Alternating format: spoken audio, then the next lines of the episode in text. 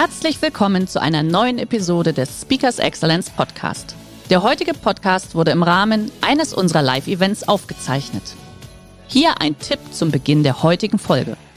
Schau doch gerne mal auf unserer Excellence Academy vorbei. Hier findest du rund um die Uhr eine große Auswahl an exklusiven Online-Videokursen von hochkarätigen Speakern. Den Link dazu findest du in der Beschreibung. Jetzt aber viel Spaß beim Anhören. Deswegen die tiefe Wirtschaftskrise der 1820er, 1830er.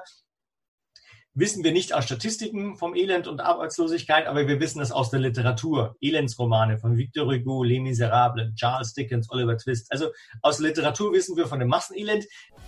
Herzlich willkommen beim Speakers Excellence Podcast. Hier erwarten Sie spannende und impulsreiche Episoden mit unseren Top-Expertinnen und Experten. Freuen Sie sich heute auf eine Podcast-Episode, die im Rahmen unserer täglichen 30-minütigen Online-Impulsreihe entstanden ist. Viel Spaß beim Reinhören. Liebe Teilnehmer, schön, dass ihr heute bei uns seid bei unseren Impulsreihen. Lieber Erik, ähm, bist du auch schon bereit für die Kamera? Dann schalte ich zu uns. Der Ton. Nicht, Moment. Ja, guten Morgen. Hi, Erik. Ja, ja. Ich bin hier, alles gut. Super, dir geht's gut? Klar, ich schare mit den Hufen. So, so, so muss sein. Ja, ich freue mich, ich freue mich da heute besonders auf das Webinar mit dir, auch wenn 20 Minuten in Summe eigentlich viel zu kurz sind, ja, für das, was du alles abdecken kannst, weil du bist, du bist Wirtschaftsjournalist, Zukunftsforscher, äh, Forscher, hast, hast schon einige Bücher geschrieben gehabt. Äh, für mich bist du immer der, der Kontratjew-Papst sozusagen, der den verlängert hat hinten raus auch. Und deswegen bin ich mal heute sehr gespannt, was du auch uns mitgebracht hast, wie sich dann, sag ich mal, der Wohlstand äh, von den Menschen hinter der Technik abhängt, was sich hinter dem Thema auch verbirgt. Vielleicht kannst du ja mal so, so einen ganz kleinen Teaser geben, bevor wir dann gleich loslegen, weil ich würde gerne um elf pünktlich starten, dass die restlichen Teilnehmer auch noch die Chance haben, äh, mit dabei zu sein.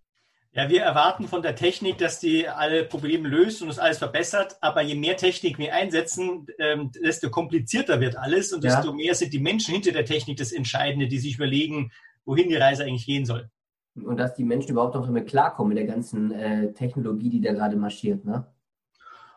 Ja, das müssen die Ingenieure halt benutzerfreundlich machen. Aber ja. entscheidend ist, dass ähm, die Reibereien, wohin, warum, wofür die Ressourcen, welche Lösung ist die bessere, das entscheidet den Wohlstand. Sehr gut. Ich freue mich drauf. Es hat gerade 11 Uhr schon gedonkt, tatsächlich, liebe Teilnehmer. Wenn ihr Fragen stellen wollt, einfach in den Chat reinschreiben. Die würden wir dann nach deinem Vortrag, äh, Erik, dann einfach auch aufgreifen in der QA-Runde. Und dann würde ich jetzt an der Stelle sagen, erstmal viel Spaß, warum der Wohlstand von den Menschen hinter der Technik abhängt. Erik Händeler, lege los. Teile den Bildschirm. Ich sehe ihn perfekt. Gut. Und los geht's. Gleich. Also wahrscheinlich wird irgendwann in den Geschichtsbüchern stehen, Corona hätte eine große Wirtschaftskrise ausgelöst. Ähm, ich meine, die Krise, die jetzt kommt, wäre sowieso gekommen, weil die Zeit vorbei ist, wo Technik uns im großen Stil produktiver macht. Das ist zunächst einmal eine überraschende Aussage, weil die meisten sagen, jetzt kommt Digitalisierung und alles wird furchtbar anders. Ähm, ich meine, der Grenznutzen noch schnellerer Technik ähm, wird geringer und das, was den Menschen ausmacht, seine Ziele, seine Werte, das kommt in den ähm, Fokus der wirtschaftlichen Entwicklung und auch um die Überlebensfähigkeit. Den Nutzen, den ich Ihnen biete, äh, nicht wie Sie glücklich werden und äh, in den ersten sieben Jahren Ihre erste Millionen machen und noch gesünder und noch erfolgreicher. Nein, ich versuche die Situation zu erklären. Also meine Dienstleistung ist das Know-why. Was passiert gerade in der Welt und warum sind bestimmte Dinge in Zukunft anders. Und wie kann ich die Zukunft erklären? Nun, ein Beispiel, wenn man zu dem seiner Zeit damals gelebt hätte beim James Watt, wenn man damals gesagt hätte, ja, die Dampfmaschine wird super furchtbar wichtig, wäre man da ein Schwätzer gewesen oder hätte man gute Argumente dafür gehabt. Und damals war das so, dass die englischen Unternehmer nicht mehr hinterherkamen, ihre Bergwerke zu entwässern, Spinnräder anzutreiben, einen Blasebalg bei der Eisenschmelze, um mehr Luft in den Hochofen reinzublasen. In den damaligen Arbeitsprozessen war die größte Knappheit der Mangel an mechanischer Energie. Und deswegen sind die englischen Unternehmer zu dem wissenschaftlichen Mitarbeiter von der Uni Edinburgh und haben gesagt, bitte, bitte erfinde uns eine Dampfmaschine. Deswegen hat er zwölf Jahre lang herumgetüffelt, bis das Ding endlich ausreichend effizient war, rentabel angewendet werden konnte. Und das heißt, da wo was knapp ist, da wo uns äh, der Schuh am meisten drückt, da entsteht die Zukunft, da entstehen die Erfindungen, die Veränderungen. Nie also aus Zufall und Jux, so wie hier dargestellt, sondern weil der Mangel an mechanischer Energie die größte Knappheit war. Als Transport der größte Flaschenhals war, musste die Eisenbahn gebaut werden. Als die Wissensflut explodierte, man ist mit Zettelkästen nicht mehr hinterhergekommen, gab es einen ökonomischen Druck, den Computer voranzubringen, weiterzuentwickeln. Und jetzt ist die große Frage, wo ist denn jetzt in unseren Arbeitsprozessen die größte Knappheit? Viele sagen Energie, Ökologie, da bin ich aber sehr optimistisch, was Energie angeht. Wenn man einen Unternehmer fragt, was ist denn dein größtes Problem? Dann sagt er mir nicht meine Energiekosten, außer er produziert Zement. Wenn man einen Unternehmer fragt, was ist dein größtes Problem, dann sagt er, ich finde nicht die richtigen Leute, meine Leute sind so blöd, kapiere nicht, was ich sagen will, was ich meine. Ich habe schon wieder einen Arbeitsgerichtsprozess führen müssen und übrigens die steigenden Lohnnebenkosten. Und dahinter steckt Pflegeversicherung, Arbeitslosigkeit, steigende Gesundheitskosten, Rente, hat alles mit Mangel an Gesundheit, mit Menschenthemen zu tun. Also ich glaube, dass der Mangel an Gesundheit der ökonomische Druck ist, ähm, der uns zwingt, was anders zu machen. Und da geht es dann nicht um die Hardware-Medizin und Gentechnik und Nanotechnik und optische Technologie. Nein, es geht um seelische Gesundheit, psychosoziale Gesundheit. Da geht die Reise hin. Und das hat mit diesem Strukturwandel hin zur Wissensgesellschaft zu tun. Arbeit ist ja weniger, dass wir mit unseren Händen die materiellen Dinge direkt bearbeiten, schrauben, fräsen, montieren. Das haben uns elektronisch gesteuerte Maschinen abgenommen. Nein, das, was an Arbeit entsteht, findet in der gedachten Welt statt. Planen, organisieren, beraten, Probleme lösen, verstehen, was der andere meint, was äh, durchdenken ein komplexes Problem. Und einer muss sich immer plagen. Entweder der, der es schreibt oder der, der es liest. Und wenn sich nicht der plagt, der es schreibt, werden sich am Ende die plagen müssen, die es lesen müssen. Und auch das ist ja immer trelle Arbeit. Also ähm, die Arbeit wächst in die gedachte Welt hinein. Und damit gibt es auch keine Grenzen des Wirtschaftswachstums. Natürlich bei Autos schon, als Ingolstädter muss ich das leider sagen, oder bei Kühlschränken. Also bei Dingen gibt es Grenzen des Wirtschaftswachstums aus ökologischen Gründen. Aber nicht für die Wirtschaft an sich, weil nachdem die materielle Arbeit von Maschinen übernommen worden ist, nachdem strukturierte Wissensarbeit Computer, künstliche Intelligenz macht, was bleibt dann Arbeit? Es ist die Arbeit am Menschen und es ist Arbeit äh, mit Wissen zwischen Menschen. Jetzt haben wir ein Problem. Der Wohlstand hängt ja von der Produktivität ab. Und was Produktivität ist, das wussten wir früher in der Industrie. Da habe ich eine Stanzmaschine und habe in einer Stunde so und so viele Teile gestanzt. Also wir wussten früher, was Produktivität ist. Aber wenn es der größte Teil der Arbeit planen, entwickeln, beraten, Probleme lösen ist, wovon hängt in Zukunft der Wohlstand ab, wenn der größte Teil der Arbeit immaterielle Gedankenarbeit ist? Und da ist es so, je komplexer alles wird, desto mehr sind wir angewiesen auf das, was andere können oder wissen. Wir waren historisch gesehen noch nie so verwiesen auf andere wie jetzt. Und da haben wir es auf einmal mit einer systemischen Leistung zu tun. Der Supercrack, der noch so toll ausgebildet ist, der ist nicht produktiv, wenn es nicht gelingt, die Ergebnisse der Arbeitsteilung zusammenzuführen. Also drei mittelmäßige Leute, die gut zusammenarbeiten, sind viel produktiver als dieser Supercrack. Und deswegen hängt der Wohlstand, die Produktivität ab, einmal von Sozialverhalten, der Fähigkeit zu kooperieren, Meinungsverschiedenheiten auszutragen, Dinge kritisch anzusprechen und so weiter und hängt ab von der seelischen Gesundheit. Früher am Fließband, ob die Leute miteinander zurechtgekommen sind oder nicht, war völlig egal für die Gütermenge, die vom, vom Fließband runtergerollt ist. Jetzt ist es so, die Maschinen arbeiten alleine vor sich hin. Und wenn man dann ein Problem hat, was man auskarteln muss, wenn Sie dann jemanden im Team haben, der ein bisschen komisch reagiert, leicht verhaltensauffällig ist, ein bisschen neurotisch, dann ist die Produktivität im ganzen Team lahmgelegt. Also deswegen wird seelische Gesundheit, Sozialverhalten zur Grundlage des Wohlstandes in der Wissensgesellschaft. Das kriegen Sie, wenn zwei Abteilungsleiter nichts miteinander reden, kriegt man das mit der noch so tollen Dingens Technology nicht in den Griff. Das ist was anderes. Warum das alles so relevant ist, äh, erzähle ich ähm, ähm, dafür habe ich eine gute Erklärung, ähm, warum das so relevant ist, weil wir einen Paradigmenwechsel haben. Da komme ich jetzt mit der Theorie der langen Konjunkturwellen. Wird nicht so schlimm, wie es sich anhört. Die Wirtschaft schwankt und es gibt nicht nur kurze und mittlere Zyklen, es gibt Konjunkturbewegungen, die dauern länger als die Zeiträume, in denen wir unsere Karriere planen oder Politiker die nächsten Wahlen. Das sind Zeiträume, die dauern so 40 bis 60 Jahre. 20, 30 Jahre Boom Vollbeschäftigung, 20, 30 Jahre Verteilungskämpfe, Elend, Arbeitslosigkeit, Handelskriege, äh, Handelsgrenzen werden geschlossen, Ruf nach einem starken Mann, Sündenböcke werden gesucht. Unerfreulich, aber ganz normal. Und diese langen Wellen sind zum ersten Mal äh, wissenschaftlich beschrieben worden von einem russischen Ökonom, der hieß eben Nikolai Kondratjew. Der hat sich Anfang der 20er Jahre angeschaut, Veränderungsraten des Kohleverbrauchs, was ein guter Indikator damals war, oder Inflationsraten. Und stellte dann Anfang der 20er Jahre fest, also meine Daten sagen mir, dass wir eine lange tiefe Wirtschafts-, eine lange und tiefe Wirtschaftskrise vor uns haben. Ähm, er lebte in Russland, in der Sowjetunion, da waren die Kommunisten an die Macht gekommen und die dachten damals, aha, da bricht jetzt endlich der Kapitalismus zusammen. Der Karl Marx wieder, äh, der Kondratjew widersprach und sagte, nein, das ist nur ein tiefes Tal zwischen zwei langen Strukturzyklen. Es galt als konterrevolutionär, deswegen ist er verhaftet worden, kam in Einzelhaft, wurde 1938 erschossen. Also Wirtschaftswissenschaft kann durchaus auch lebensgefährlich sein.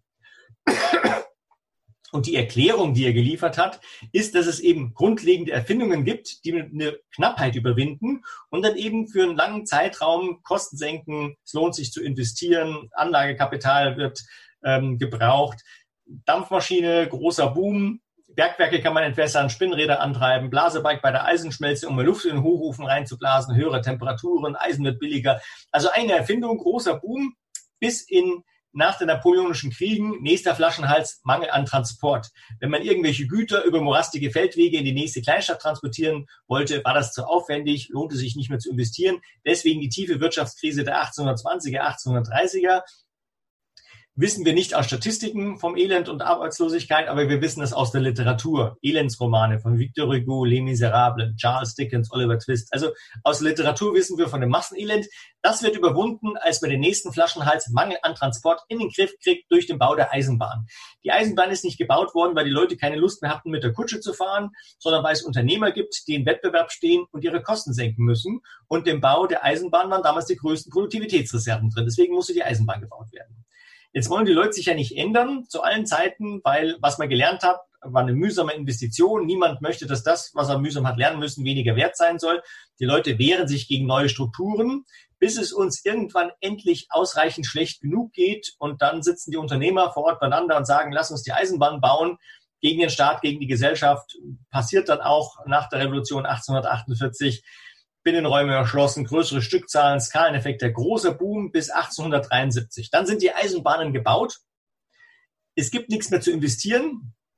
Deswegen sinken die Zinsen gegen Null. Das haben wir alles schon gehabt. Deswegen erzähle ich das hier. Zinsen bei Null, weil es nichts zu investieren gibt. Das freie Geld geht an die Börse und Immobilienblase kracht zusammen. Das ist der Gründerkrach von 1873. 20 Jahre lang tiefe Krise. Handelsgrenze werden geschlossen. Der liberale, wirtschaftsliberale Bismarck, der wird nationalliberal. Es werden Sündenböcke gesucht. Die Juden werden in München auf offener Straße verprügelt, weil die angeblich schuld sind. So wie heute die Engländer meinen, dass die EU schuld daran sei, dass sie selber so blöd waren, ihre Industrie zu versaubeuteln. Ähm, aus dieser Krise kommen wir raus, indem durch den elektrischen Strom wird es möglich, in Masse zu produzieren. Man kann Stahl 80 Prozent billiger herstellen mit Hilfe des elektrischen Stromes. Man kann mit Stahlträgern Häuser viel höher bauen, Handelsschiffe aus Stahl bauen.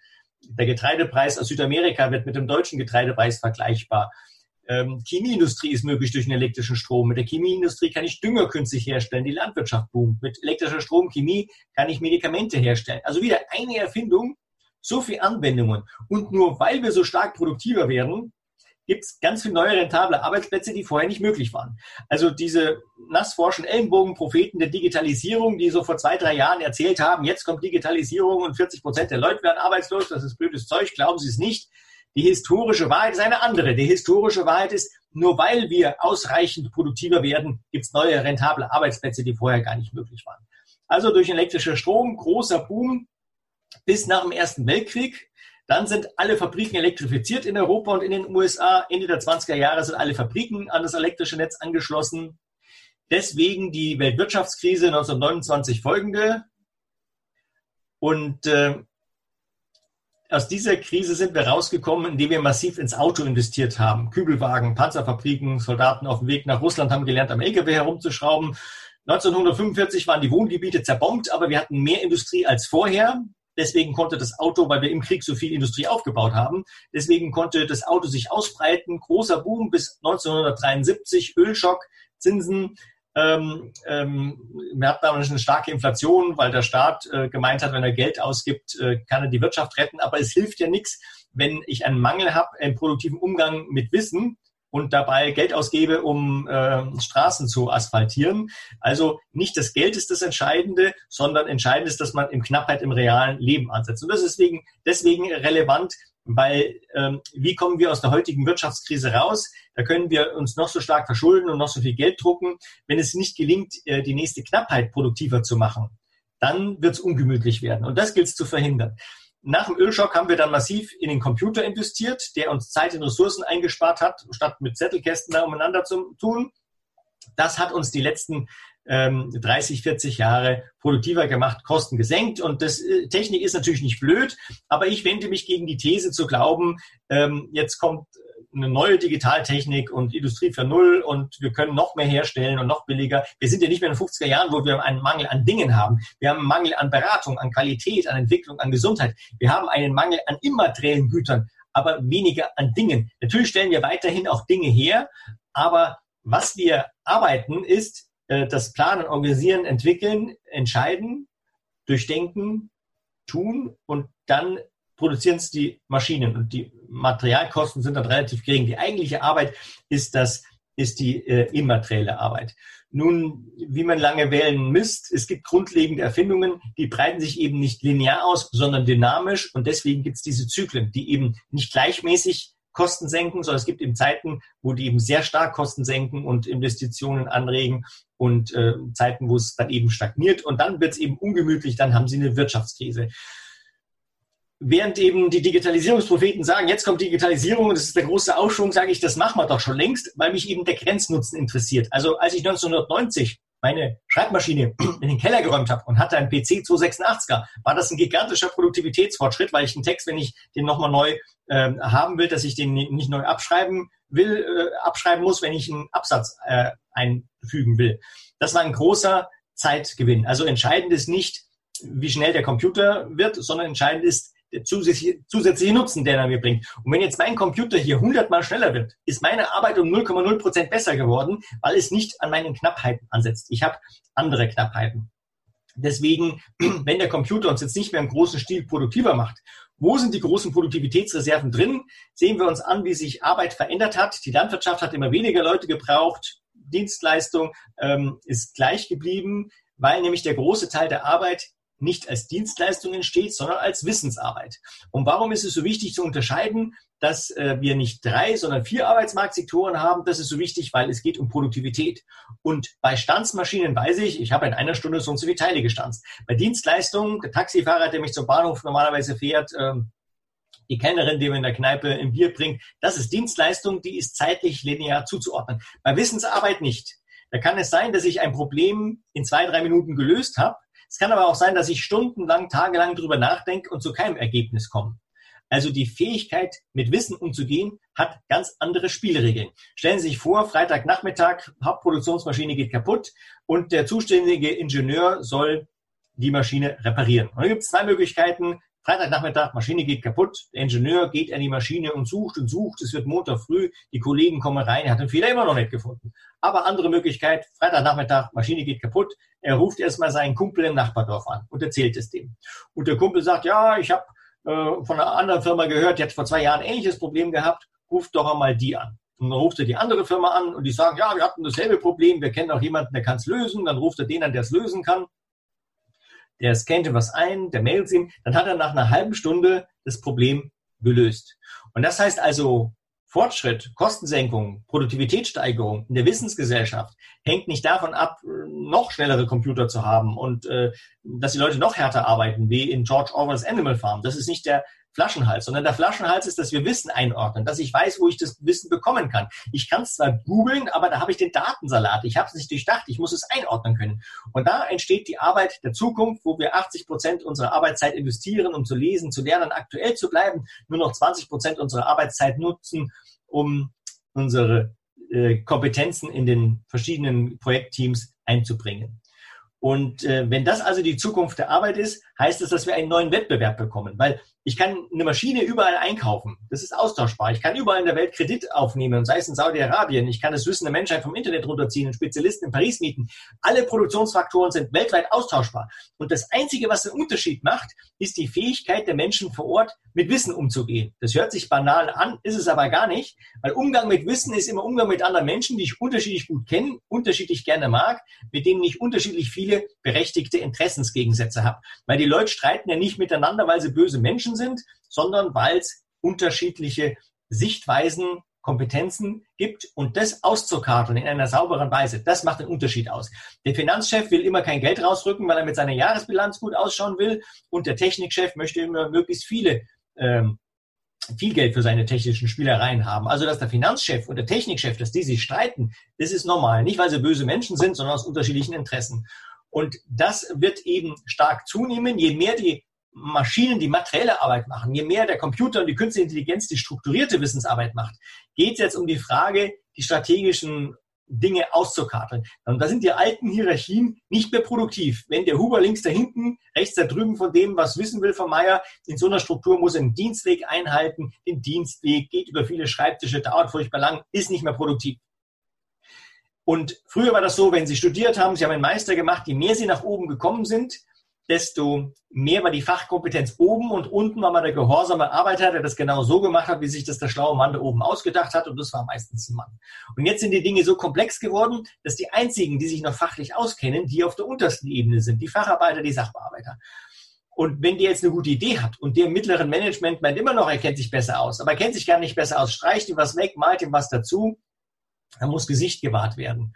Und äh, der da unten, der darf nicht widersprechen, ähm, der, ähm, darf nicht für die bessere Lösung kämpfen. Und das war sowas von unproduktiv, dass wir Teamarbeit eingeführt haben. Da sitzen die Leute dann im Team beieinander, sind in derselben ähm, sind in der Blütezeit der Industrie äh, groß geworden, haben aber nicht gelernt, partnerschaftlich, sachlich, zielorientiert zusammenzuarbeiten, empfinden diese Teamstrukturen als Machtvakuum. Und was macht man so im Machtvakuum? Man haut dem anderen vorsorglich eine aufs Maul, damit nachher klar ist, wer hier das Sagen hat. Oder da sagt jemand was, ist nicht blöd, was er sagt, er hat zu fünf Prozent Unrecht, was machen wir? Wir nageln ihn fest bei den fünf Prozent, wo er Unrecht hat, sodass wir die gute Idee aufnehmen, die ganze Firma weiterbringen. Und das kostet uns Geld. Also das ist der große Flaschenhals, vor dem wir stehen.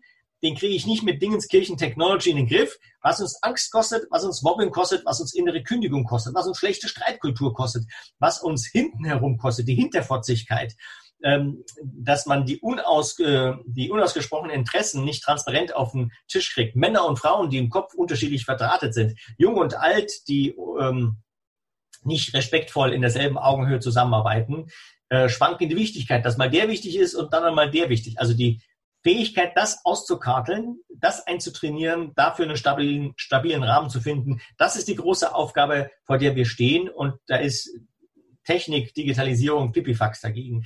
Das hat dann nichts mit ähm, Kompetenz, Fachkompetenz zu tun. Es hat mit der Frage zu tun, wie weit reicht mein Verantwortungsgefühl? Fühle ich mich nur für mich und meine Kostenstelle und meine Karriere verantwortlich, der Homo economicus, der seinen angeblichen Eigennutz optimiert? Oder geht es darum, das gesamte Projekt zum produktiven Ende zu bringen, durch den Gesamtnutzen von Kunden, Partnern, Lieferanten mit einbeziehen? Ähm, alles, was die Streitkultur betrifft, dass man fair streitet, dass man, wir werden es uns nicht leisten können, nichts mehr miteinander zu reden, wenn wir zerstritten sind, aus ökonomischem Druck. Ähm, wenn man es hier mit den Stufen des Wohlstandes sieht, versteht man es vielleicht einfacher. Es gibt Erfindungen, die uns auf eine neue Stufe des Wohlstandes bringen. Und wenn man jetzt im Landeanflug sich die langen Wellen nochmal anschaut, das ist unsere Bedürfnispyramide, die wir abgearbeitet haben, ausreichend äh, bekleidet durch die Dampfmaschine, Massentransport, Massenproduktion, Auto, die individuelle Mobilität. Dann kommt der Computer. Mit Hilfe des Computers haben wir noch mehr, noch bessere Autos herstellen können. Das ist durch. Jetzt geht es um die Menschen hinter der Technik. Die sind die Träger der Produktivität, ihre Gesundheit, ihre Fähigkeit, mit unscharfen, unstrukturierten Wissen umzugehen. Kurzer Werbeblock. Es gibt ein richtiges Buch in der elften Auflage inzwischen es gibt die Kurzfassung, es gibt den Kontrativ im Original, der sich sehr äh, einfach lesen lässt. Tja, und äh, ich schreibe ein neues Buch gerade, das heißt Geschichtsbuch für Optimisten, warum das meiste früher schlechter war, als in Zukunft sein wird, weil ich glaube, wenn der Mensch im Beruf lernt, ähm, zu kooperieren, zuzuhören, seine Motivation und die ähm, Interessen transparent zu machen, dann wird auch alles andere in der Welt besser werden. Feuerfrei für die Diskussion. Wow, wow, wow, wow. 20 Minuten, ne? Erstmal kurz durchatmen, Erik. Vielen, vielen Dank. Das war äh, gigantisch wieder. Vielen Dank. Also große Klasse. Feuerfrei für die Diskussion, liebe Teilnehmer. Das heißt jetzt an euch einmal kurz sacken lassen, einmal durchatmen und jetzt den Erik auch dementsprechend mit Fragen zu bombardieren. Ich würde aber direkt gleich mal mit einsteigen und zwar, Erik, sei so lieb, geh mal eine Folie vielleicht zurück, du die, die Zyklen gerade nochmal drauf hast. Ah, nee, noch, ja, genau, da. Da sagst du ja hier, sechster Quadratjew Zyklus sozusagen Gesundheit, umstrukturierte Information etc. pp. Was ist denn ähm, was ist denn so, sag ich mal, deine, dein, ähm, dein Tipp jetzt, was man kurzfristig direkt umsetzen kann? Also alles, was die Zusammenarbeit verändert. Also es gibt natürlich operative Maßnahmen, aber ich denke, es geht auch um die große Geschichte, die wir im Kopf haben. Also das ist meine eigentliche Dienstleistung. Ähm, Saint-Exupéry hat gesagt, wenn du ein Schiff bauen willst, dann sag nicht, der eine soll die Bretter sägen und der andere es zusammennageln, sondern äh, erzeuge in ihnen die Sehnsucht nach dem Meer. Und ich glaube, wenn man diese Vision im Betrieb, im Unternehmen einpflanzen kann, dass man sagen kann, wir haben schwere Zeiten im Moment, aber das ist ganz normal, nicht weil wir irgendwie schlecht sind, sondern weil wir eben stagnieren, weil äh, eine Technik uns nicht mehr so stark produktiver macht wie bisher. Und jetzt müssen wir die ganzen Persönlichkeitsgeschichten, die Kommunikationsgeschichten und immer bezogen auf ein Ziel, konstruktiv, produktiv mit Wissen umzugehen. Also ich denke, ähm, dann, dann werden die Leute besser an einem Strang ziehen. Ich glaube, das ja. ist das Wichtigste. Und dann kann man sich auch über die operativen Maßnahmen äh, kümmern, wie was seid ihr für Persönlichkeitstypen, äh, okay. was habt ihr für eine Streitkultur. Okay, jetzt hast du gerade was gesagt, an, am selben Strang ziehen. Jetzt will ich nochmal kurz darauf zurückzukommen, von wegen, äh, wir konzentrieren uns auf die schlechten 5%, wir hauen ihn lieber nochmal aufs Maul dementsprechend und halten ihn geduckt. Ähm, wie kriegt, äh, mit den innovativen Ideen, wie kriegt man das eventuell ausgemerzt? Also das ist ja äh, gang und gäbe, sage ich mal, in den Unternehmen. Also es gibt zwei Möglichkeiten des Änderns. Das eine ist, sich das bewusst machen, drüber reden. Das andere ist der ökonomische Druck. Ich mhm. glaube, die Firmen, die das nicht schaffen, eine gute Streitkultur hinzukriegen, wo nur Egoisten und Narzissten beieinander hocken, die werden nicht produktiv sein. Da kommt irgendwann ein Buchhalter und sagt, oh, wir haben ein Kostenproblem, da werden sie vom Markt verschwinden. Mhm. Also ökonomischer Druck oder Einsicht. Ich bin für die Einsicht, weil wenn wir auf ökonomischen Druck warten, dann werden die Leute so lethargisch, dass eh alles zu spät ist. Ja, klar. Gibt es denn äh, schon Länder, sage ich jetzt mal, die uns in dieser Hinsicht deutlich voraus sind? Also wir tun uns natürlich schwer damit, Fehler zuzugeben, drüber zu schlafen, am nächsten Tag zu sagen, ja, Kollege, du hast recht gehabt. Nur die anderen tun sich noch viel schwerer. Also die Amerikaner mit ihrem Ellenbogen-Individualismus sind in diesem nächsten Strukturzyklus nicht produktiv. Äh, jetzt kehren sie zurück zu einer dumpfen Gruppenethik. Ähm, also wir tun uns auch schwer, aber ich glaube, alle anderen Länder tun sich noch viel schwerer, wo es um Gesichtswahrung geht, irgendwelche südlichen Kulturen, wo man nichts kritisieren darf und da ist gleich die Ehre beleidigt, wird der Dolch gezogen. Ich denke, die ähm, Deutschen, die Europäer, Mitteleuropäer, die machen das schon ganz gut. Also erfolgreich sind Länder, wo der Einzelne sich in Freiheit entfalten kann und wo man auch die Dinge ansprechen darf, ohne dass man gleich in der Kantine alleine sitzt. Ja. Aber eine zu stark individualistische Gesellschaft ist auch nicht produktiv. Also diese Balance zwischen die Freiheit des Einzelnen, aber das Allgemeinwohl verfolgend. Mhm. Das ist das Optimum einer Kultur, die in Wohlstand lebt. Ja, jetzt haben wir es gerade reinbekommen, das hätte ich nämlich jetzt auch gefragt an der Stelle. Die skandinavischen Länder, jetzt gerade wenn du über, über Europa, Mitteleuropa sprichst, ähm, aber die sind ja eigentlich in dem Bereich uns, also jetzt wenn man vergleicht, skandinavische Länder, Deutschland, da sind die uns wahrscheinlich einen Tick voraus, oder? Also die sind recht gut drauf. Also das Paradigma, die Freiheit des Einzelnen in Verbindung mit Allgemeinwohl, das ist klar. Da sind die aber ich denke, wir Deutschen sind auch nicht schlecht. Hm, okay, super. So, jetzt kommen wir hier die nächsten Fragen. Ähm, was meint unstrukturierte Information, also in dem? Ja. Also ein Fliesenleger, ja, wenn der Fliesen legt, dann weiß ich, der hat in einer Stunde so und so viel Quadratmeter Fliesen gelegt. Das ist eine strukturierte Tätigkeit. Mhm. Und der muss auch Bescheid wissen über Farben, Design, Lieferbarkeit. Das ist auch noch eine strukturierte Wissensarbeit. Aber wenn er jetzt ein schwieriges Ehepaar beraten muss, das ist unstrukturierte Gedankenarbeit.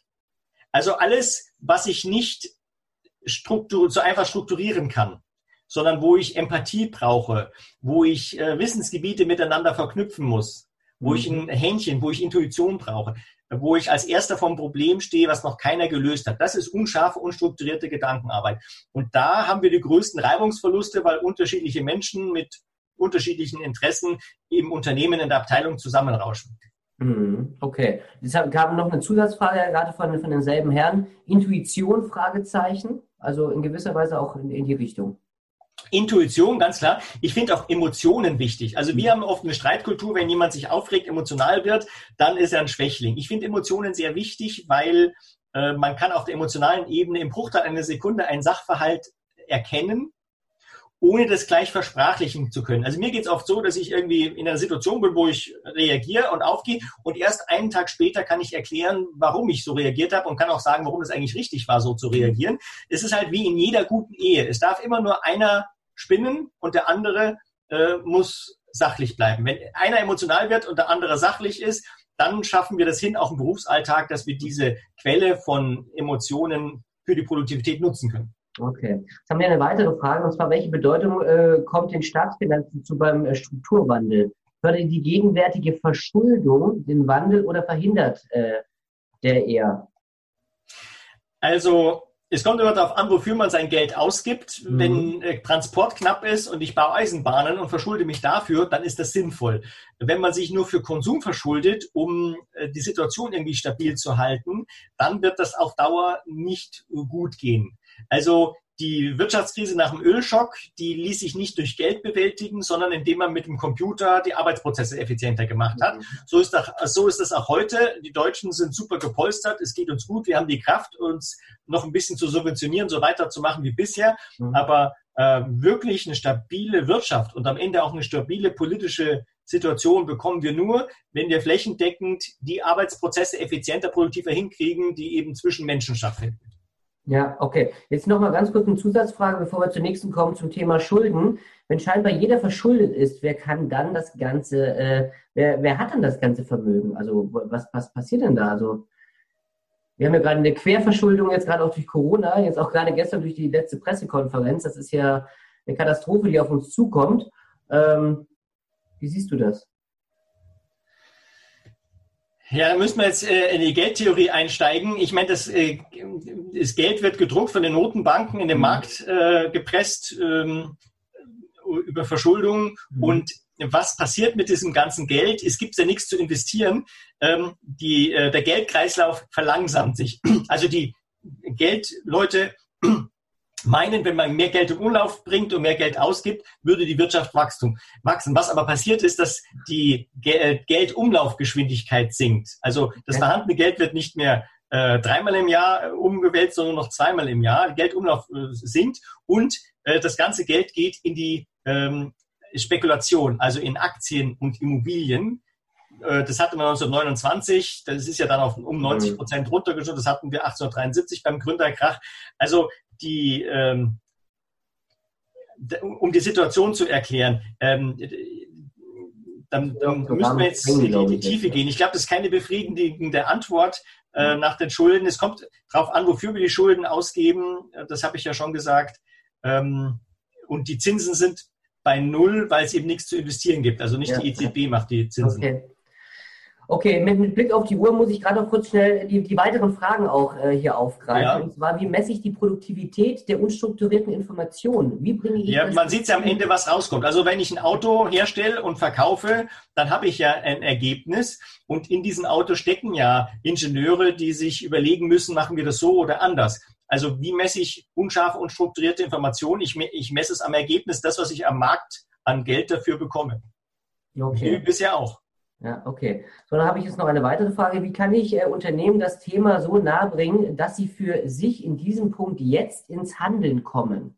Naja, das ist eine Aufgabe, das ist wirklich ein dickes Brett. Mein Weg, meine Antwort, die ich dafür gefunden habe, ich erkläre das mit den langen Wellen. Und wenn die Leute dann diese Zyklen sehen und diese Wirtschaftskrisen, dann verstehen sie, sie gehen im Bach runter, wenn sie jetzt nicht ihre Wissensarbeit produktiver hinkriegen äh, und die Zusammenarbeit zwischen Menschen. Also wenn Sie eine bessere Idee haben, das ist meine Idee zumindest. Also eigentlich ist es relativ prädestiniert, äh, dich dazu zu holen, das den Leuten zu erklären und dann geht's rund so ungefähr. Genau, oder? das machen auch Unternehmensberater ja oder Betriebsräte oder ja. irgendwelche äh, Unter Unternehmer, die machen das auch oft, äh, wobei das dann lustig ist der Unternehmer, der hat einen Vortrag gehört und gesagt, Mensch, super, Sie müssen unbedingt bei meinen Leuten sprechen, damit sie endlich mal hören. Und dann komme ich in die Firma, halte meinen Vortrag und dann sagen die Mitarbeiter, toller Vortrag, aber dass unser Chef sie eingeladen haben, das verstehen wir überhaupt nicht. Also selbst bei einem große Baustelle gibt es wirklich viel zu tun, produktiver miteinander zusammenzuarbeiten. Okay, Abschlussfrage. Unterstützt du als Volkswirt die äh, MMT, Modern äh, Monetary Theory?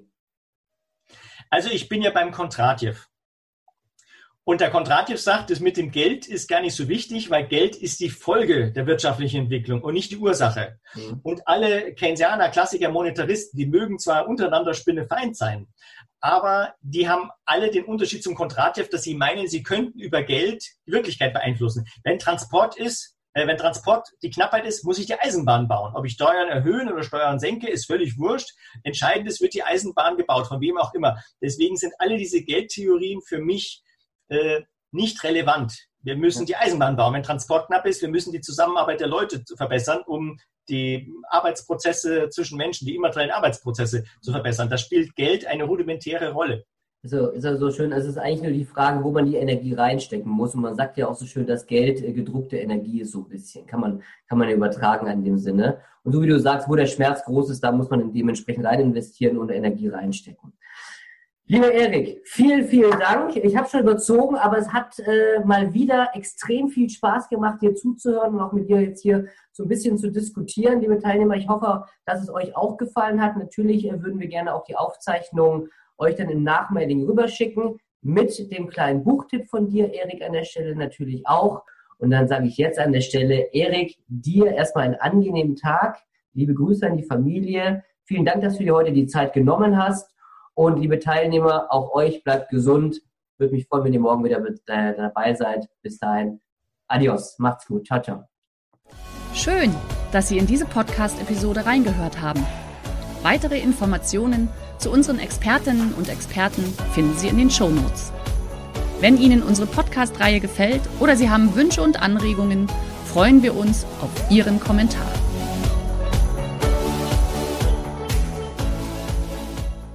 Der heutige Vortrag hat dir gefallen?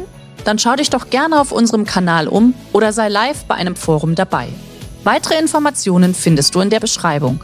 Bis zum nächsten Mal.